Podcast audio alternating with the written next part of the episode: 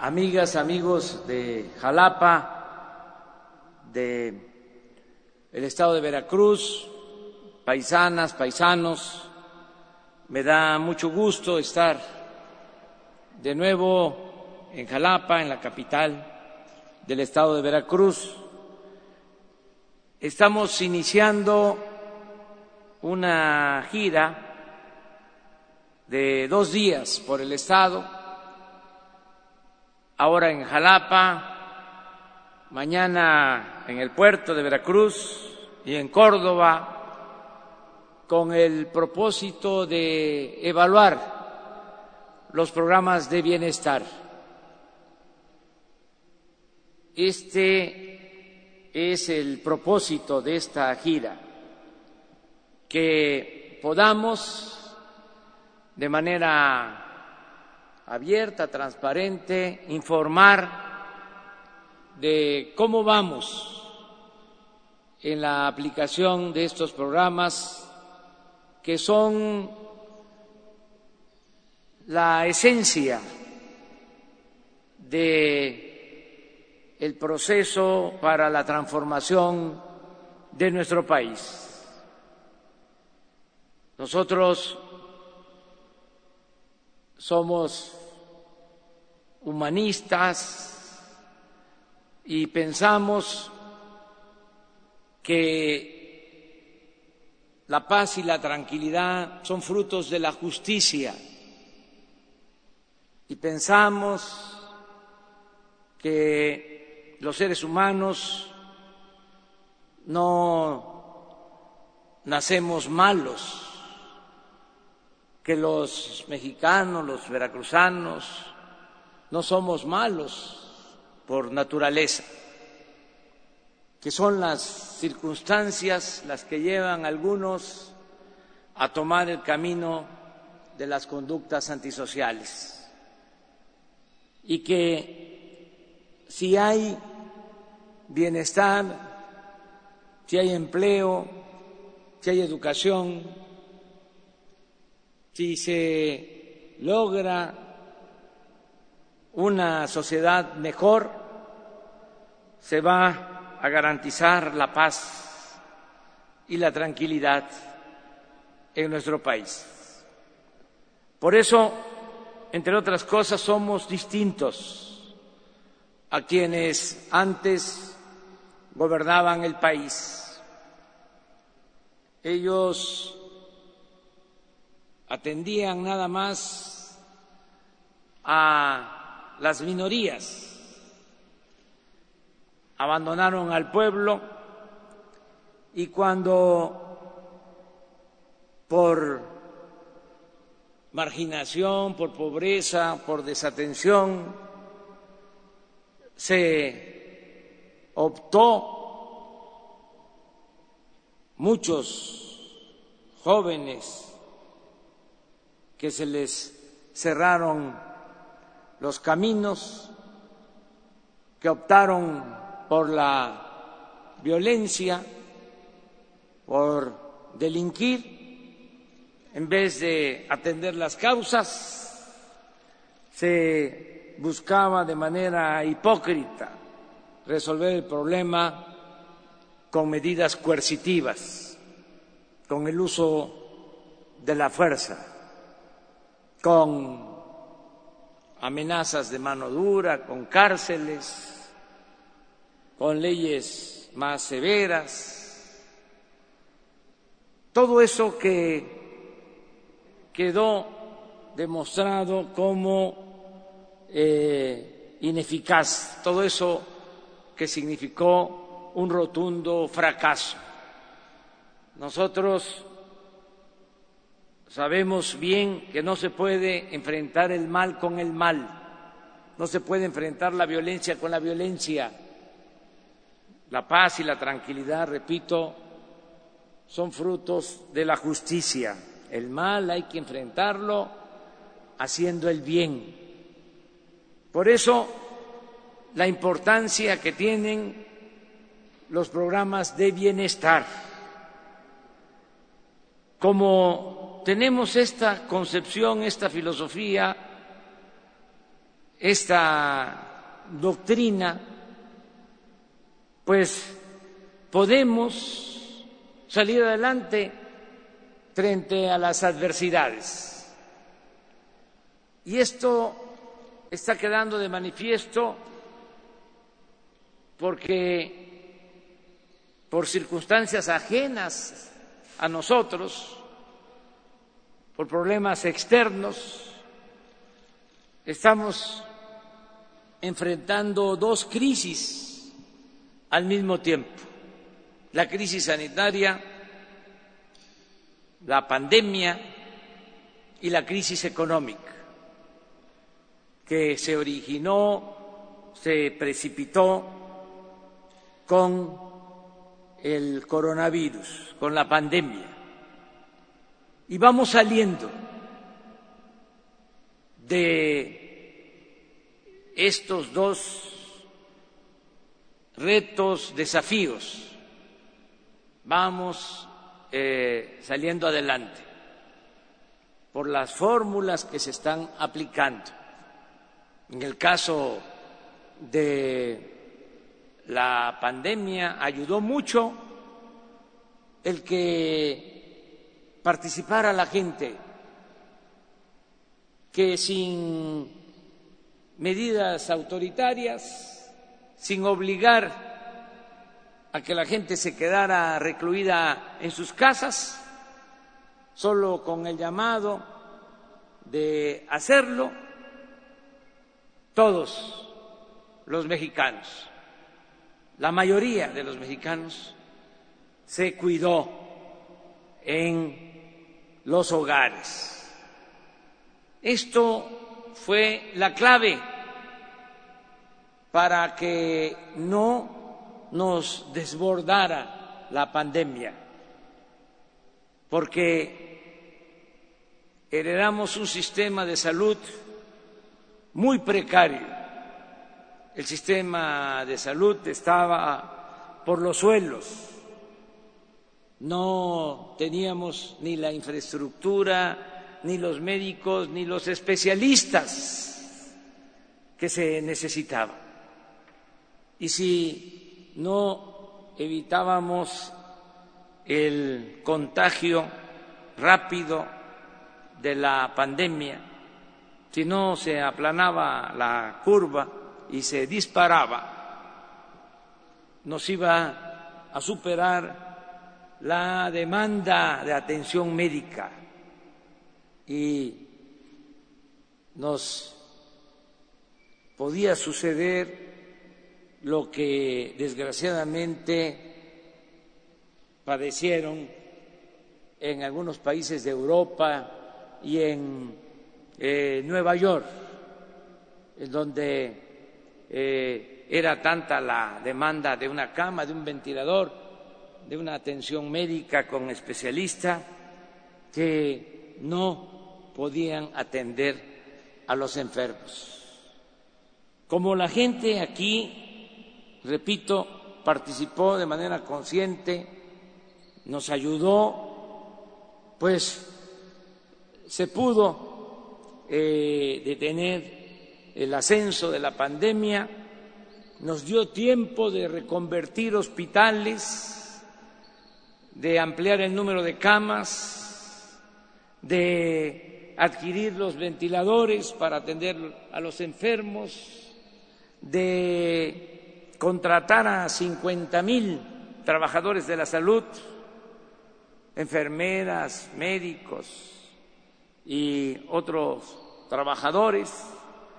Nos eh, dio tiempo para prepararnos y de esa manera eh, nadie se quedó sin ser atendido, sin tener una cama, un ventilador, eh, a un médico, un especialista. Aquí quiero aprovechar para reconocer el apoyo de los trabajadores de la salud, que actuaron con humanismo y lo siguen haciendo, porque todavía no terminamos de resolver este grave problema de la pandemia, aun cuando está disminuyendo. Nos ayudó mucho, repito, la participación consciente de la gente. Y eh, vamos hacia adelante. Yo espero que pronto se regrese por completo a la normalidad. En el informe último que se nos presentó, porque esta estrategia está en manos de especialistas, de expertos, fue algo que decidimos desde el principio. No somos todólogos, sabelo todo. Y por eso son los técnicos los médicos, los científicos, los especialistas, los encargados de conducir la estrategia para el control de la pandemia. En su reciente informe nos hablan de que ya en 27 entidades del país, 27 estados, hay una clara disminución de contagios. Solo eh, tenemos eh, todavía que resolver eh, el problema en cinco entidades, cinco estados, pero ya la pandemia en México está cediendo y no han habido rebrotes como se está presentando desafortunadamente en algunos países de Europa, aunque también hay que decir que aunque se están presentando estos rebrotes en países europeos, eh, ya es menos la intensidad de el virus y lo más importante, ahora eh, están falleciendo menos personas a pesar de los rebrotes. Vamos avanzando, repito, en nuestro país, enfrentando esta crisis y también vamos avanzando, saliendo del hoyo en lo que tiene que ver con la economía.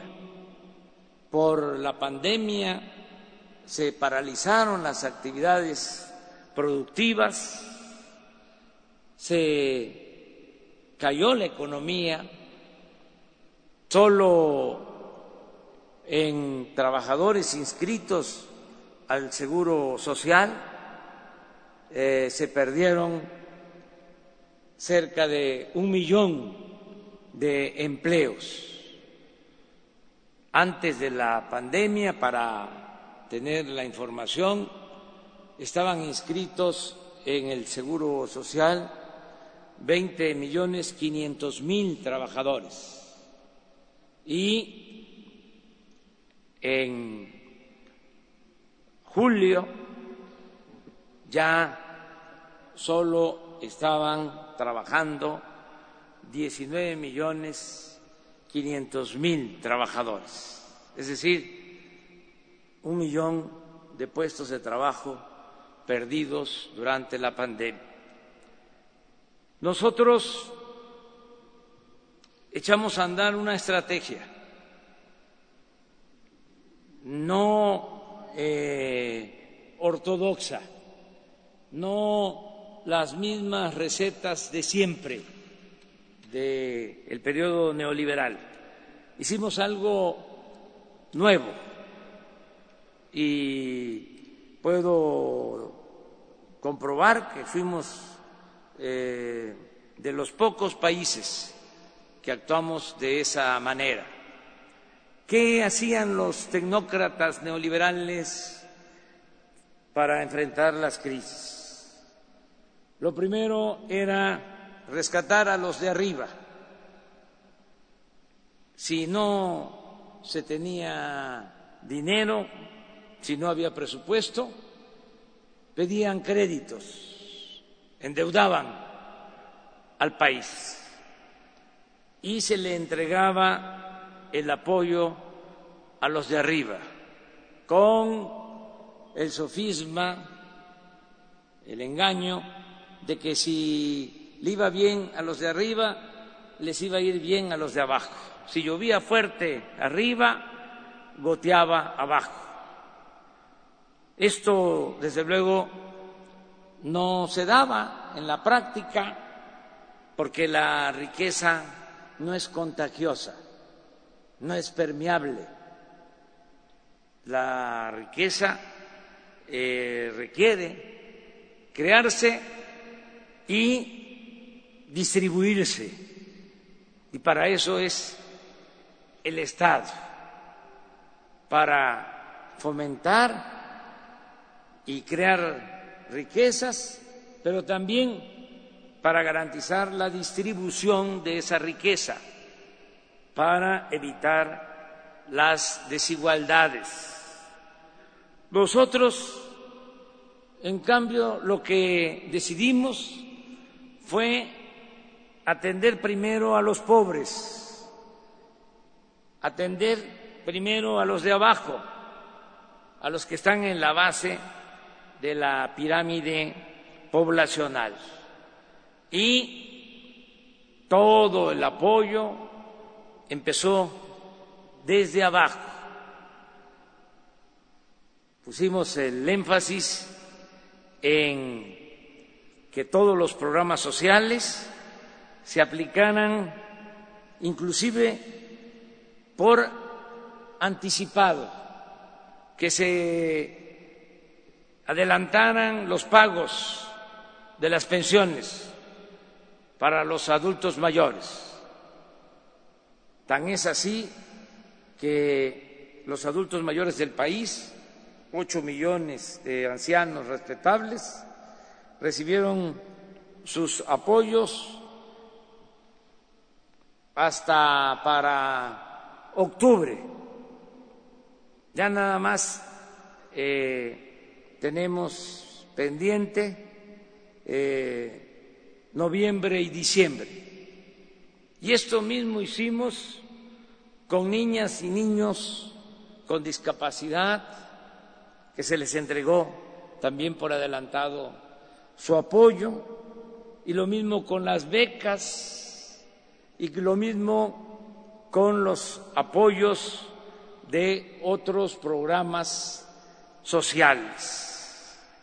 Además de estos programas que van abajo, yo considero que en la actualidad de cada diez hogares de México, seis están recibiendo cuando menos un programa de apoyo para el bienestar seis de cada diez hogares. Y un hogar más, por eso hablo del 70% de la población que está siendo apoyada, se beneficia de otra manera, pero en programas sociales son seis familias de cada diez las que reciben cuando menos un apoyo. Aparte de esto, y aquí entraría eh, ese 10% o esa familia más, entre otros programas, aparte de lo que tiene que ver con los programas sociales, se echó a andar un plan emergente para otorgar créditos a pequeños empresarios, créditos a la palabra y créditos con muy poco interés, es decir, con tasas de interés que no se consiguen en ningún banco. Es la tasa de interés eh, que fija el Banco de México antes era 5.5 cuando empezamos, luego bajó a 5, luego bajó a 4.5 y ahora está en 4.25. Bueno, créditos eh, a esa tasa anual eh, de 25 mil pesos a pagar en tres años, con tres meses de gracia, y al cuarto mes empezar a pagar alrededor de 800 pesos mensuales. Tres millones de créditos de esta forma. Y decía yo, sin papeleo, sin burocratismo, sin pedir ninguna garantía, porque nosotros sabemos de que la mayor riqueza de México es la honestidad de su pueblo. Aquí, solo en Veracruz, de estos eh, créditos a la palabra, se otorgaron en cinco meses ciento once mil créditos a pequeñas empresas. Estamos hablando que Veracruz eh, recibió de estos créditos dos mil ochocientos millones de pesos en cinco meses con beneficio a 111 mil pequeñas empresas del sector formal y del sector informal de la economía. ¿Cuándo se había visto una situación así? Cuando los bancos, solo en el estado de Veracruz, eh, habían entregado 111 mil créditos a esas tasas de interés a eh, pequeños empresarios. Por poner solo un ejemplo. Bueno, esto que hicimos se complementó felizmente con el incremento de las remesas de lo que envían nuestros paisanos que por necesidad se fueron a trabajar a Estados Unidos. Y los expertos decían que con la pandemia, con la crisis, se iban a caer las remesas, que ya no iban a poder nuestros paisanos, porque también en Estados Unidos eh, afectó y sigue afectando la pandemia que ya no iban a poder enviar apoyos a sus familiares. Fíjense que en los momentos más difíciles, cuando más los necesitábamos a nuestros paisanos, mejor eh, han respondido con más solidaridad, con más apoyo. En vez de disminuir las remesas, aumentaron. Hasta ahora tengo el dato antes que el Banco de México, porque me importa mucho saber sobre estos temas que reviso prácticamente todos los días. Hasta ahora tenemos un aumento en las remesas del 12 por ciento en términos reales con relación al año pasado. Y se va a cumplir mi pronóstico de que este año va a haber un récord en el ingreso de remesas al país. Vamos a llegar a 40 mil millones de dólares. ¿Y esto a dónde va? Va a 10 millones de familias de abajo. Diez millones de familias que se benefician con estas remesas. Diez millones de familias que en promedio están recibiendo 300, 350 dólares mensuales. Bueno, con esta fórmula, ¿qué logramos? Que no se cayera el consumo, esto lo pueden eh, decir los Chedraui, que eh, no dejaron de vender, como también lo puede decir Walmart, lo puede decir Soriana, para no solo hablar de Chedraui, no hacerle la publicidad solo a Chedraui. Pero eh, no se cayeron las ventas, es decir, no se cayó el consumo. Y ahora también se está cumpliendo el pronóstico de que ya nos estamos recuperando en cuanto al empleo. Les decía yo que se llegaron a perder cerca de un millón de puestos de trabajo. Todavía en julio se perdieron tres mil, claro. Lo peor fue en abril, que perdimos 550 mil empleos en ese mes, pero todavía en julio tres mil. Ya en agosto, en el mes pasado, ya no se perdieron empleos, se recontrataron, se crearon 92 mil empleos nuevos y hasta el 25 de este mes, en lo que corresponde a septiembre, ya llevamos recuperados 97 mil 597 empleos. Quiere decir que agosto y septiembre vamos a estar arriba de 200 mil empleos recuperados, de cerca de un millón que perdimos. Ahí vamos. Dije que íbamos a caer, íbamos a tocar eh, fondo y nos íbamos a recuperar, que iba a ser como una V y así está resultando.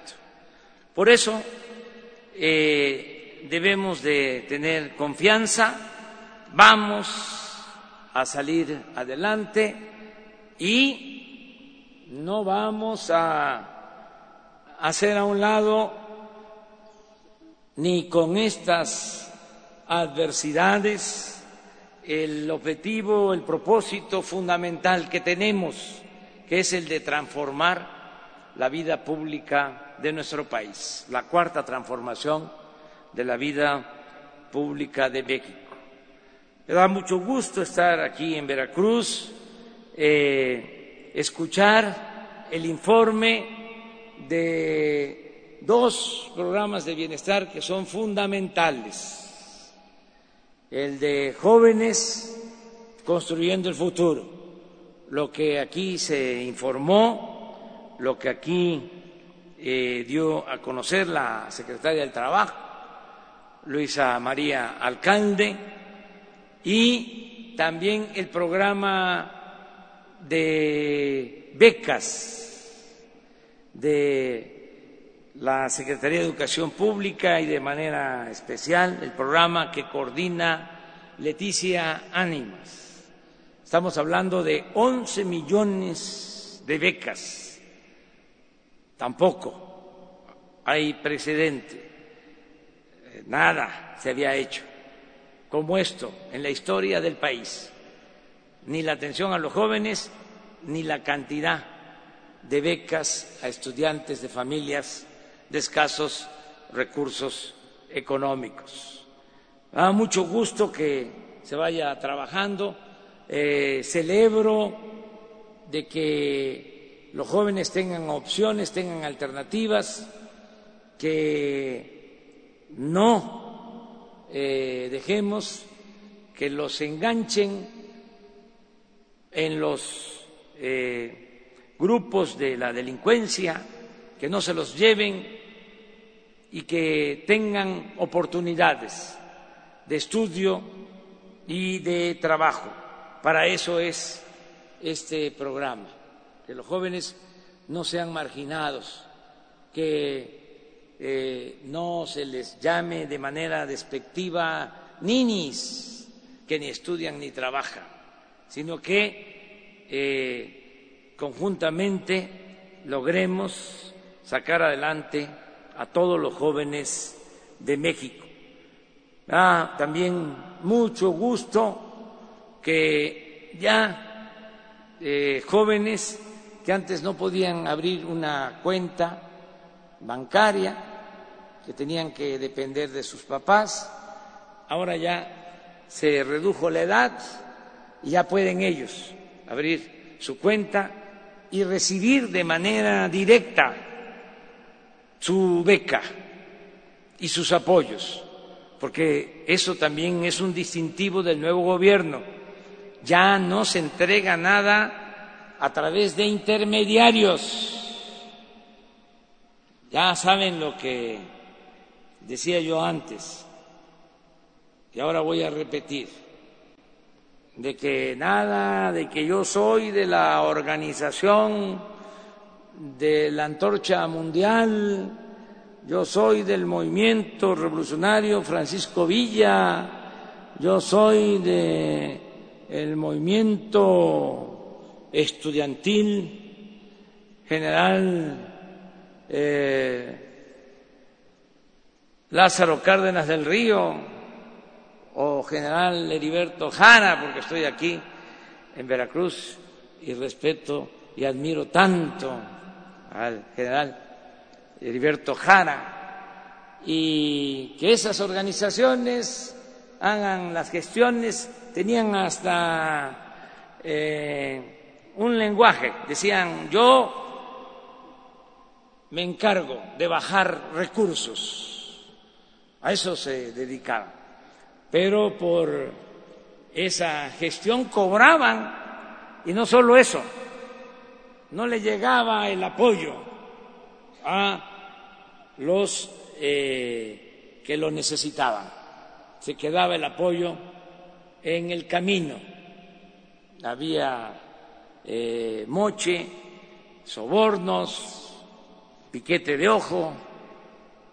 Ya por eso no se entrega a estas organizaciones sociales de la llamada sociedad civil, los organismos eh, o asociaciones no gubernamentales que hasta en eso eh, son contradictorias porque se hacen llamar no gubernamentales y vivían del presupuesto público, vivían del apoyo del gobierno. Ahora todo se entrega de manera directa a los beneficiarios y esto eh, es mucho mejor.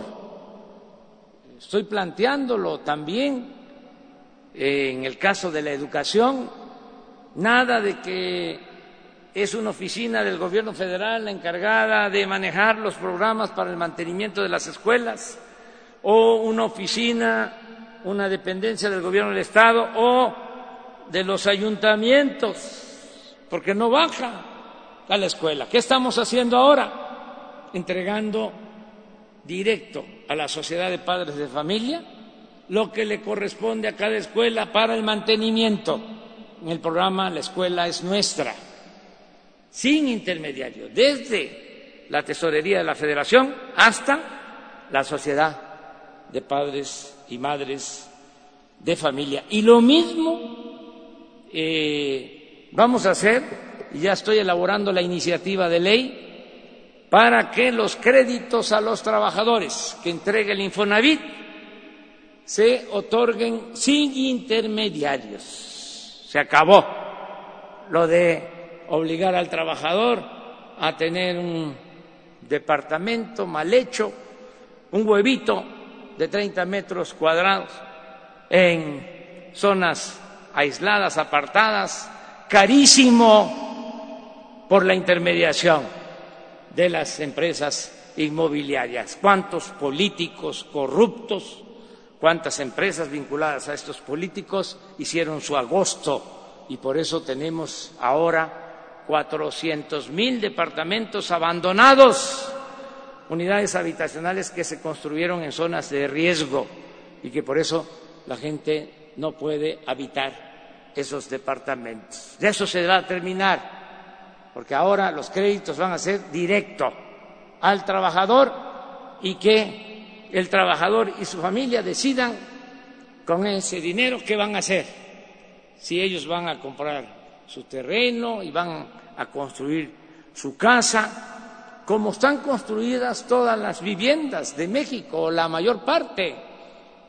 ¿Quién hace las casas en nuestro país? Es mucha ciencia hacer una casa, que no hay ingenieros conocidos, arquitectos, que no hay maestros de obras, que no hay albañiles, que no las mujeres de México, las madres de familia, son las mejores economistas del país, porque eh, utilizan el poco presupuesto eh, de la mejor forma posible, estiran el presupuesto y alcanza.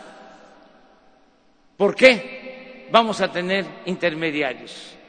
Ya eso también va a terminarse. Van a ser créditos directos. Infonavit y Foviste. Aprovecho también para darlo a conocer. Nos da mucho gusto estar aquí en Veracruz eh, lo he dicho en varias ocasiones, lo vuelvo a repetir. Eh, tenemos un gobernador en Veracruz que nos aligera la carga, que nos ayuda mucho, porque Cuitláhuac García es un hombre con convicciones, un hombre trabajador y sobre todo un gobernante honesto que tanta falta hacía en este extraordinario estado de Veracruz. Veracruz siempre, eh, lo dije, tiene un gran potencial. Es como una república, es más que un estado, tiene de todo buenas tierras para la producción agropecuaria, tiene más de 700 kilómetros de litorales, tiene bosques, tiene selva, tiene petróleo, tiene gas. Bueno, muchas riquezas. Veracruz tiene todo, eh, pero antes por los malos gobernantes se lo clavaban todo. Ese era el distintivo, un Estado rico con pueblo pobre, que tenían que ir los veracruzanos a buscarse la vida a otras partes, porque a pesar del potencial económico del presupuesto de Veracruz, por la corrupción que imperaba, el pueblo estaba en el abandono. Ahora eh, es muy satisfactorio venir a Veracruz y poder estar convivir, trabajar conjuntamente con el gobernador de Veracruz, que es un hombre, repito, honesto, y eso lo celebro. Tengo mucho gusto estar aquí en Jalapa. Eh, este municipio es de vanguardia, es de avanzada. Aquí siempre la gente nos ha apoyado. Son los ciudadanos de Jalapa precursores del movimiento de transformación de nuestro tiempo, el pueblo de Jalapa, cuando todavía no despertaban en otras partes, ya aquí la gente estaba eh, muy consciente, muy avispada, participativa.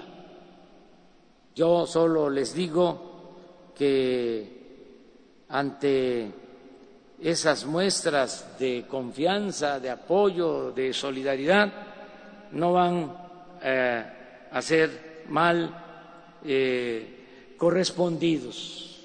Yo jamás le voy a fallar al pueblo de Jalapa, al pueblo de Veracruz, al pueblo de México.